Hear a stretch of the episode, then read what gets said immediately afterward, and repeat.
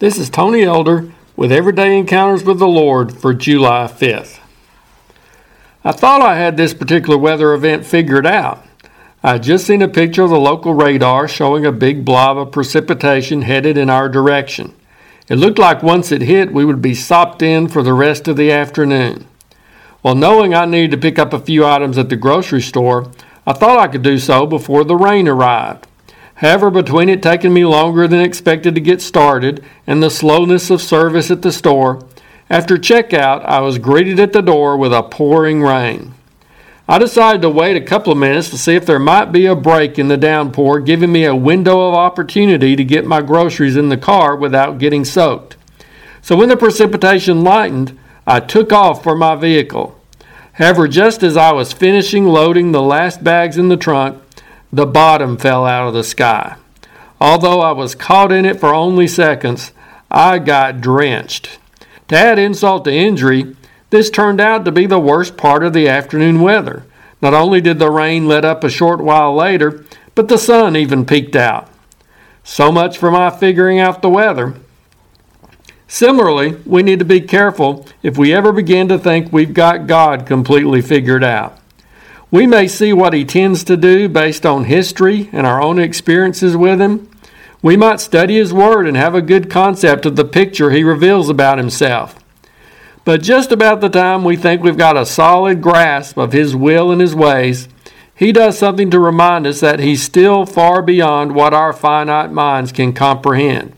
He lets us know that no image we carve in our minds can fully depict him, and no box we construct can contain him. Job's friends thought they had a clear image of God in view on their radar.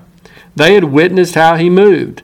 They were certain that the hardships and losses in this life were always a sign of God's judgment, while physical and financial prosperity were clear indications of his pleasure.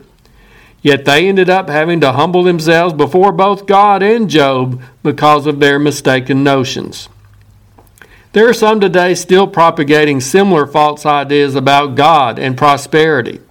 However, they're not the only ones who need to guard against thinking they have God all figured out.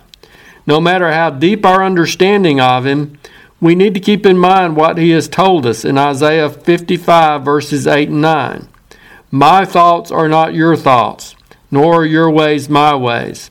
For as the heavens are higher than the earth, so are my ways higher than your ways and my thoughts than your thoughts.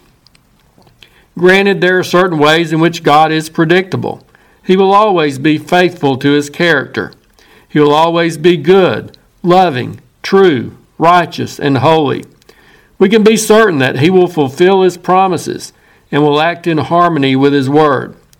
However, we also need to remember that he sees the bigger picture and is far wiser than we are.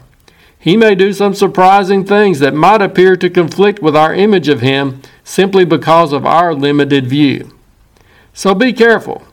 Just when you think you've got the Almighty and His ways mastered, you might get drenched with a reminder that He's still greater than we are and more complex than we can imagine. If you're interested, Everyday Encounters with the Lord is available in both book and ebook formats. And now I pray that you'll encounter the Lord today in your own everyday experiences.